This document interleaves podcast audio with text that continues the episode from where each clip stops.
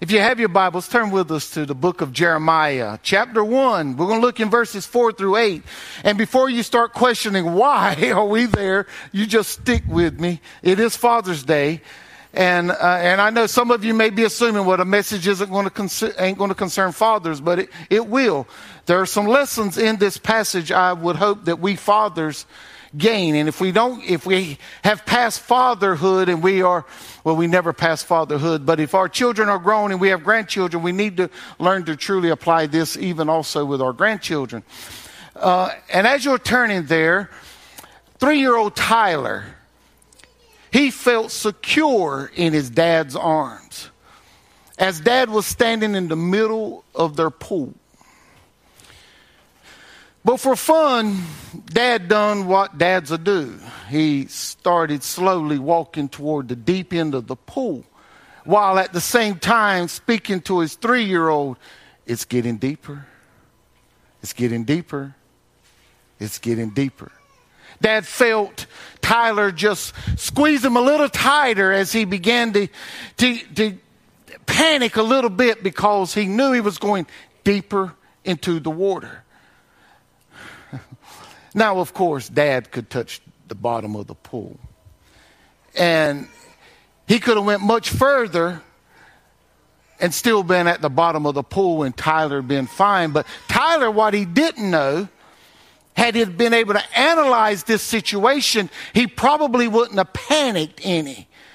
But what he didn't know is that, that no matter what depth they were in, he was secure. Now, if he had been left alone to himself, he would have drowned in the most shallow end of the pool. But he was in daddy's arms. He had daddy there to help him. So, no matter where he was at, there was dad that he was depending on in this pool. You know, Tyler's dad at this moment was investing in his son. He was trying to help his son conquer a fear of the deep end of the pool. He was investing in his son. And today, as we look at today's text, I hope we understand that there are principles in this text from God that helps us become more invested as fathers with our children. If it doesn't help us become more invested, it should help us to be aware of the need to be more invested with our sons and daughters. The Bible tells us in verse 4, chapter 1 of the book of Jeremiah, then the word of the Lord came to me saying, Before I formed you in the womb, I knew you. Before you were born, I sanctified you. I ordained you a prophet to the nations. Then I then said I, O Lord God, behold, I cannot speak, for I am a youth. But the Lord said to me, Do not say, I am a youth, for you shall go to all to whom I send you. And whatever I command you, you shall speak. Do not be afraid of their faces, for I am with you to deliver you, says the Lord. This is God's holy word. God, we thank you for the assurance that you are with us. That whatever you lead us to do, God, you are with us. For God, when we didn't know how to be fathers, you've been with us. God, when we mess up as fathers, you are with us. So, God, we pray that your ever presence would always be with us in this life. For God, we need you. We can't be fathers, the fathers you would have us to be, without you in our lives. Thank you for the investment that you have made in us. Help us, God, to invest in our own children in a way, God, that would give you glory and magnify your Son. Now, God, speak to each heart that's here for those who are fathers who love you and know you through your Son, Jesus Christ. God, encourage them this day. And for those who do not know you through your Son, Jesus Christ, convict them. Help them see their need for a Savior. Help them to realize Jesus is the Savior of the world and that you are calling them. And we'll praise you for all that's accomplished. In Jesus' holy name we pray. Amen. Now, this is a very familiar text. And whenever we cover this text, this particular text, it's always assumed that the message is going to center around the call of God in our lives. This text, what it does is it opens for us a picture of God's call to Jeremiah to become a prophet to God's people. Jeremiah was the son of Hilkiah, a priest. And being the son of a priest, this would mean that Jeremiah would become a priest himself. So it would seem that Jeremiah's life had already been planned out. His preparation had led him to this place in time. Many scholars believe that when this take, takes place in Jeremiah's life, it's right about the time he is about to take on his priestly duties. This would suggest that Jeremiah is probably close to 20 years of age. As we know, God he had other plans for Jeremiah. God had, he, his plans did not include Jeremiah being a priest. His, instead, his plan called for Jeremiah to be a prophet to the people. So now Jeremiah is no longer learning from his earthly dad. He would be learning from his heavenly father. And learning from our heavenly father in this text we need to notice what it is to be an invested father. And what we see in this text are two things that I, or three things that I want us to really glean as we leave this place today. And the first is our kids need our acknowledgement. God acknowledges his place in Jeremiah's life right here in this text. Four times God says what he has done in Jeremiah's life. He said, I formed you. I knew you. I sanctified you. I ordained you. What God makes evident here is that he has an intimate knowledge of Jeremiah. God knew everything about Jeremiah. He knew his dislikes and his likes. He knew his strengths and his weaknesses. He knew his courage and his vulnerability. He knew his character, his integrity, his morality. He knew his work ethic, his beliefs, his dreams, his aspirations. He knew his hurts and his pains, his sensitivity, and everything else about Jeremiah that I haven't mentioned. He knew. God acknowledges his place in Jeremiah's life. God didn't just know Jeremiah, he set Jeremiah apart. You know, the Bible says here he sanctified him. He set him apart for this call. Jeremiah's lineage would say that he was to be a priest, but God set him apart to be something different, something more demanding. He set him apart for something more challenging. He would be a prophet to God's people. God didn't just know Jeremiah. He didn't just set him apart, but he appointed him to be a prophet. In other words, the Bible says that he ordained him. So he appointed for this to take place in Jeremiah's life. He knew everything about Jeremiah and in spite of Jeremiah, he still appointed him, ordained him to be a prophet to the nations. You may ask, what nations? Well, we understand the nations of Judah and Israel were the one in context right here. And God acknowledged his intimate knowledge of Jeremiah. You know, He knows every one of us. Don't you glad that God knows everything about us? There is nothing He doesn't know. Just like Jeremiah, He knows our good, He knows our bad, and in spite of that, He still loves us. You know, we often will say, and I've said this before, that, that we'll say, well, God knows my heart. You better believe He knows your heart. And it ought to bring some sense of anxiety toward you that He knows the corruptedness of your heart. He knows every evil thought that goes through your mind. He knows every pleasant thought that goes through your mind. He knows every evil deed that you do and everything that you do well. He knows everything that you would do. And He knows everything you would not do. And He still loves you. He still loves you. You know, he knows us every, he knows every detail of our lives. Luke 12, 6 through 7, it says, Are you five, are not five sparrows sold for two copper coins?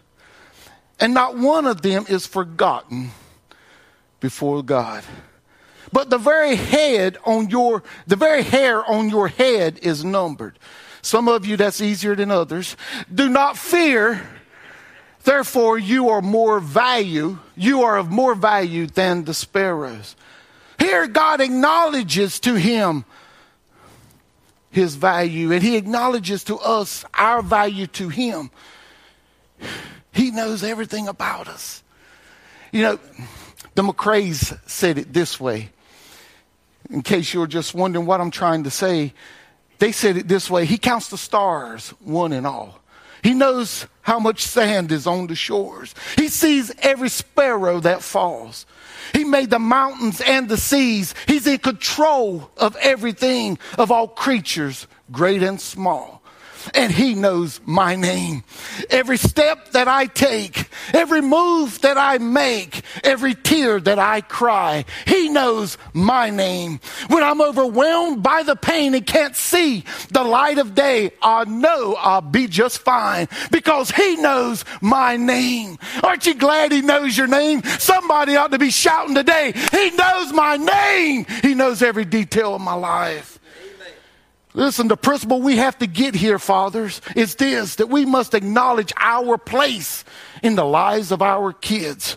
Yes, I'm sure every father here today is well aware and we understand that we must be protector and provider for our families, but our kids need us for more than that. They need our investment in their lives. They need to know that we care about their dreams and their goals. As fathers, it becomes our responsibility to encourage them to work and to prepare to reach their goals. Yes, kids need to hear from us. They need to hear God's word declared to them from us. They need to hear Philippians 4 and 13 that I can do all things through Christ who strengthens me. It's our duty to let, to not let obstacles get in their way and hinder them from reaching their goals. We must never encourage our children to settle. Instead, we should stress for them the need to, to remember Colossians 3 and 23, which says, whatever you do, do it heartily as to the Lord and not to men. Give it your all in this life. As a matter of fact, we have the responsibility to help our kids understand when they set goals that are just too low.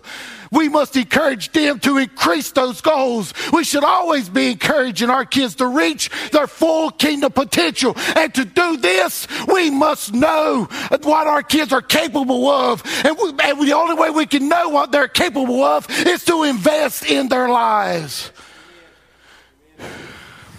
And one of the greatest ways you can invest in their lives is by being this visible example for them by living our lives, trusting God's word, and not settling but seeking to reach our own full kingdom potential. When, the, when our kids see this, we, they may have more education than us, and that's okay.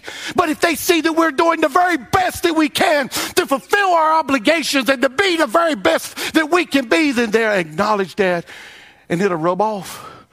I'm capable of doing a little more, so I'm going to make sure I do that. It'll happen in our kids' lives. Now, listen, I haven't figured all of this out. I, have I've messed up. I'm, I'm preaching to myself. Hmm. It is our responsibility to set the example for our kids. Why is this so important? Because our kids are going to be faced with many challenges. And from time to time, our kids are going to face some level of anxiety. Look there in, in, in, this, in this passage. Right there in verse 6, we see Jeremiah's level of anxiety. You know what anxiety is? Anxiety is a feeling of nervousness or unease. It typically comes from um, come about from, appro- from an approaching event or something with an uncertain outcome. And it appears really this is how Jeremiah felt when God told him that he had he knew him, he formed him, he he sanctified him and ordained him to be a prophet. Jeremiah has some anxiety about this. Look there, he says, and then I said, then said I, Ah, oh, Lord God, behold, I cannot speak, for I'm a youth. That anxiety of not being able to fulfill this duty, it was rising up in Jeremiah. Being a prophet to the nations came with great responsibility, and Jeremiah just wasn't sure he was up for the task. Jeremiah understood he was a living, he was living in very tumultuous times. He understood that people had forsaken the commandments of God and, and sought to live out their lives in the way that they thought was right in their own eyes. And Jeremiah knew that serving as a prophet to the nations would prove to be a monumental task. I'm talking about calling a hard headed, stiff necked people to repentance. It could very well come at a great cost to Jeremiah. Folks, this shouldn't be striking to us. It shouldn't be strikingly new to us. The scriptures are filled with men that God calls who, were, who experienced anxiety over the call that God had upon their lives. Look at Moses. Just for one example, I could name several, but we're going to look at Moses just briefly. He gave five excuses as why he should not go to Egypt to, let, to tell Pharaoh to let God's people go. In chapter 3, in verse 11, Moses asks, who am I that I should go to Pharaoh, that I should bring the children of uh, Israel out of Egypt? In verse 13, Moses questioned God, eh, asking if they ask for the name of the God of their fathers, what shall I say? In, in chapter 4, in verse 1, Moses asked, Why did the people of Israel will not believe me or will not listen to me? In, in verse 10, Moses, uh, uh, again, he cries out to God, saying that I have, I'm not eloquent in speech and, and I, I can't go before them. And in verse 13, Moses pleads once again, Lord, just send someone else. He was so filled with anxiety that he didn't want to do what God was calling him to do. Fathers, we can be sure our kids, small or grown, will be faced with anxiety from time to time. This world has a way of just beating us down, and this world has a way of producing fear in us that we didn't know it even existed. The world, with all its ups and its downs, can produce an anxiety, anxiety in the very best of us. You know, I, there's a couple guys I know that seem to be on the same even keel all the time. I've never seen them upset or I've never seen them uh, uh, or low in spirit. And but I I got enough sense to understand this that even those guys, you know, Brother Kip seems to be one of those. But I'm sure if I sat with Miss Miss Sandra long enough or sat with Miss Flora long enough, they could tell me that there are moments in his life when he just gets anxious about things that he doesn't like the way things are going. You know, I that's that's this life we're living in. And sometimes our kids, fathers, they're going to feel inadequate and unprepared and incapable to handle what life throws at them. And it becomes our responsibility to be there for them, not necessarily to take over and do it for them, but to set them at ease by reminding them that we're going to be there with them and for them no matter what it takes. We are the ones that our kids are looking for to share with them that life isn't going to consume you. I won't let it. Our kids face anxiety and they need fathers who are invested in their lives. So the truth is this they need, our kids need our assurance. What I mean by this is that as Jeremiah's anxiety rises, God tells him, Do not say, I am a youth. In other words, he's saying, leave the, leave the excuses at home. I don't need them right now. I told you, I knew you, I formed you. He was so invested in Jeremiah's life, he tells him, he said, Don't even say it, Jeremiah. I know what's on your mind. I know what's on your heart. Don't even say it. For you're going to go out wherever I send you. And you're going to do whatever I command you. And you're going to say whatever I say, speak. Do not be afraid of their faces, for I will be with you to deliver you from them. oh, I like the way the scripture ends that in verse 8. It says, Says the Lord. At this very moment, Jeremiah has no need to be afraid any longer. The Lord declared that he would be with him. Seems that Jeremiah really trusts the promises of God. You know, we can trust the promises of God. Second Corinthians 1 and 20 says, For all the promises of God in him are yes, and in him, amen, to the glory of God through us. Hebrews 6 and 18 tells us that it's impossible for God to lie. Titus 1 and 2 tells us that God cannot lie. So when God told Jeremiah that he would be with him, Jeremiah was able to take him at his word. God is always faithful to his word. You know, fathers, our children should be able to take us at our word. I, I remember before I began pastoring, I just started preaching. I was talking with a, a, a pastor, a friend of mine, and, and we were talking about church work, and, and he shared that, you know, people, people will surprise you. He said sometimes they really surprise you when it comes to their kids. And I was curious as to where he was going with this. And he, he recalled an instance when he was in his office one Sunday morning. And he was having trouble focusing while trying to review the message before he went out to preach God's word to his people. And, and because everything, he would keep hearing these pitter patter running right down the hallway by his office. This little child, probably two years old, just running, running by his office, back and forth, back and forth back and forth. But that wasn't what was distracting him. What was distracting him was that parent coming behind the child. If you don't stop, I'm gonna whip you. If you don't stop, I'm gonna whip you. If you don't stop, I'm gonna whip you. That child never got a whipping. That child stopped when it got tired. And this, this sort of troubled him. It troubled him because he realized this child knows that that parent will lie to him.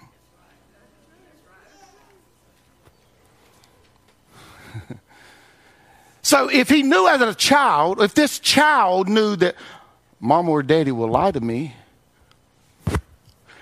what do you suppose he thought when he become an adult? Because by now I'm being here 19 years. This is before I come here, almost 19. This is before I come here, at least two, three years before. So what do you suppose this young adult thinks about mama or daddy's word?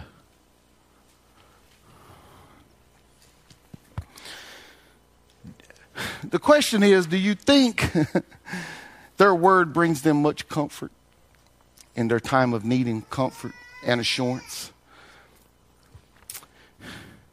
Here, here's the truth kids need to know that they can trust the word of their fathers. If you tell them you will be at their games, you need to make every effort possible to be at their games. If you tell them that you're going to be at their graduations, you make every effort possible to be at their graduations. Whatever you tell them you will do, they're watching to see if you will do it. I know what's going through my daughter's mind right now. Because what's going through her mind is I've made a promise to her when she was a child that I'd take her to Disney, and I haven't taken her yet. But we did promise we'd take her would take her uh, for graduating uh, college, um, this master's program. Am I right, Taylor? That was on your mind, weren't it? Yeah. I promised her that as a child, and I hadn't fulfilled it, and she's an adult. She's 28 years old almost, and she remembers that. Our kids remember what we tell them.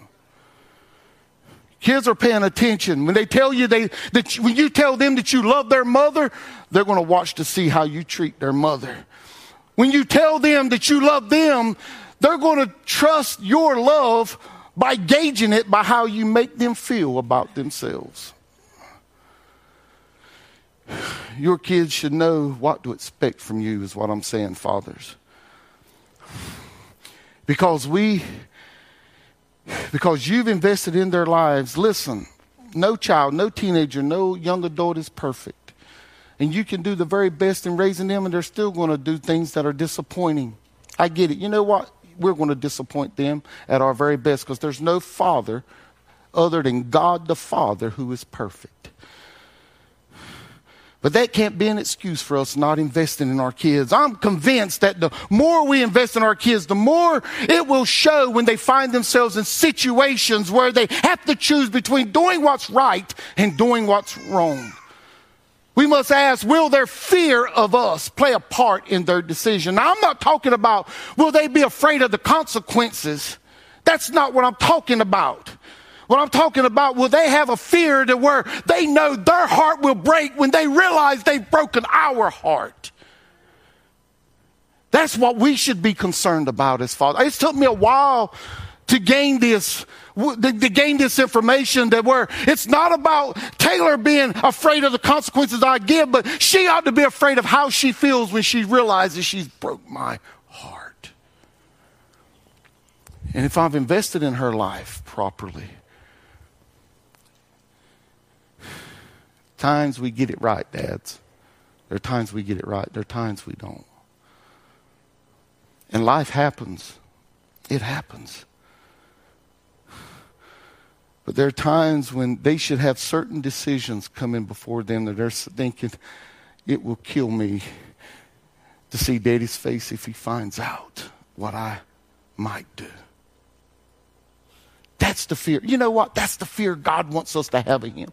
God doesn't want us to be afraid of punishment. He's already nailed our sin to the cross. He's forgiven us of our sin. Jesus has paid the penalty of our sin, and I don't have to pay the penalty of my sin. But what stops me from doing some of the things my flesh wants to do is that I know it'll bust the heart of God, and I can't hardly live with that after what He's done for me. That's what God wants from His children. He wants us to be afraid of what it'll do to us. To know that what He's been through for us, that we would break His heart.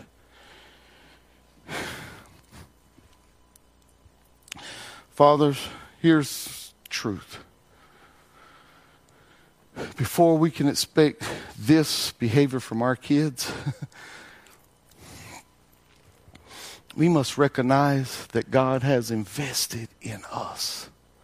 He loved us so much that seeing us as slaves to sin, He sent His only begotten Son to this sin cursed world to give of Himself a ransom for our sin. He invested in us so that Jesus took the penalty of our sin and placed it upon His own shoulders Christ bore our penalty. God invested in us so that he turned his back upon his own son so that he could look at us and never turn his back upon us. He, as they're preparing this invitation, he has called us who are Christian fathers to salvation. And those who are not born again right now, He is calling you to know Jesus as your Savior.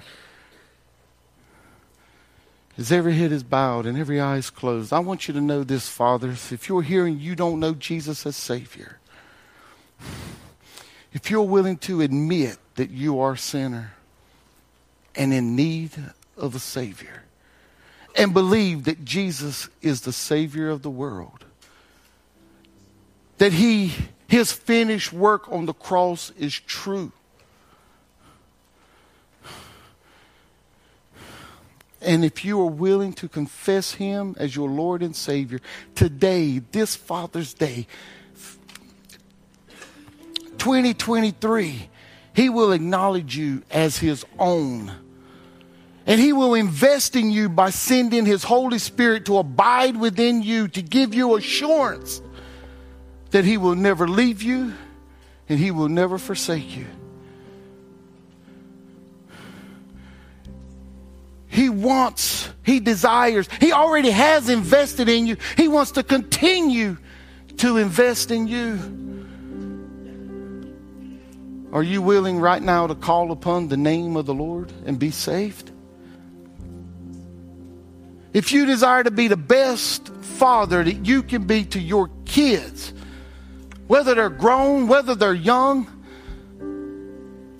then surrender your life to Jesus Christ and receive Him as your Lord and Savior today. Commit to following His way, and He will help you be the father that your child or your children need in their lives. Will you today? As they sing this song of invitation, if you're willing to admit who you are and believe who Jesus is and confess Jesus as Lord and Savior, would you come today?